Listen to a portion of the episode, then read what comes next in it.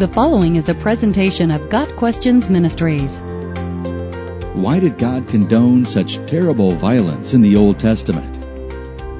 The fact that God commanded the killing of entire nations in the Old Testament has been the subject of harsh criticism from opponents of Christianity for some time. That there was violence in the Old Testament is indisputable. The question is whether Old Testament violence is justifiable and condoned by God. In his best-selling book, The God Delusion, Atheist Richard Dawkins refers to the God of the Old Testament as a, quote, vindictive, bloodthirsty ethnic cleanser, end of quote.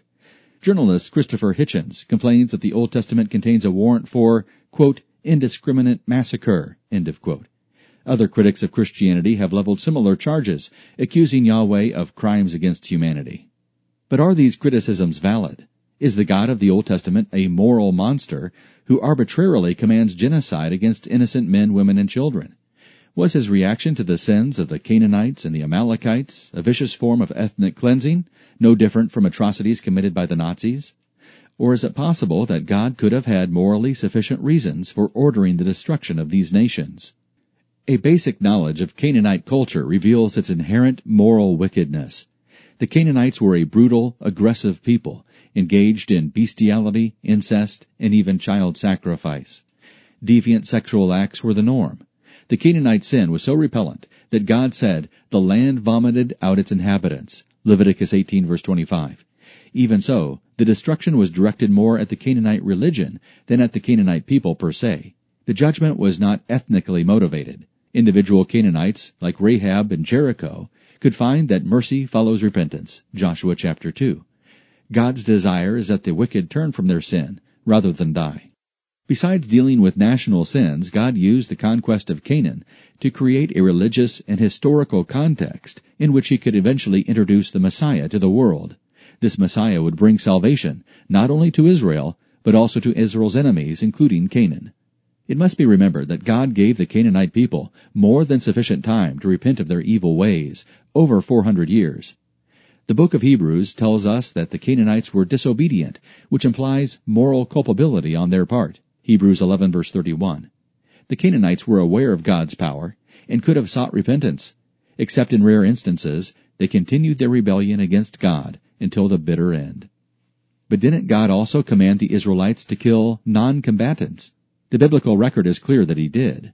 Here again, we must remember that while it is true the Canaanite women did not fight, this in no way means they were innocent, as their seductive behavior in Numbers 25 indicates. However, the question still remains, what about the children? This is not an easy question to answer, but we must keep several things in mind. First, no human person, including infants, is truly innocent. The scripture teaches that we are all born in sin. This implies that all people are morally culpable for Adam's sin in some way.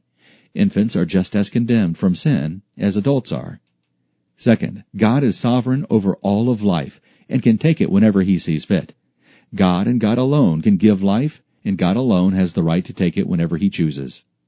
In fact, he ultimately takes every person's life at death. It is not our life to begin with, but God's. While it is wrong for us to take a life, except in instances of capital punishment, war, and self-defense, this does not mean that it is wrong for God to do so. We intuitively recognize this when we accuse some person or authority who takes a human life as playing God. God is under no obligation to extend anyone's life for even another day.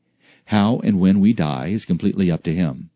Third, an argument could be made that it would have been cruel for God to take the lives of all the Canaanites except the infants and children. Without the protection and support of their parents, the infants and small children were likely to face death anyway due to starvation the chances of survival for an orphan in the ancient Near East were not good. Finally, the children of Canaan would likely have grown up as followers of the same evil religions their parents had practiced. It was time for the culture of idolatry and perversion to end in Canaan, and God wanted to use Israel to end it. Also, the orphan children of Canaan would naturally have grown up resentful of the Israelites, Likely some would have later sought to avenge the unjust treatment of their parents and return Canaan to paganism. It's also worth considering the eternal state of those infants killed in Canaan. If God took them before the age of moral accountability, then they went straight to heaven, as we believe. Those children are in a far better place than if they had lived into adulthood as Canaanites. Surely the issue of God commanding violence in the Old Testament is difficult. However, we must remember that God sees things from an eternal perspective, and his ways are not our ways. The apostle Paul tells us that God is both kind and severe. Romans 11 verse 22. While it is true that God's holy character demands that sin be punished, his grace and mercy remain extended to those who are willing to repent and be saved.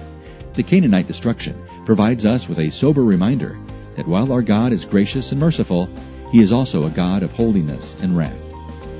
Got Questions Ministry seeks to glorify the Lord Jesus Christ by providing biblical answers to today's questions. Online at GotQuestions.org.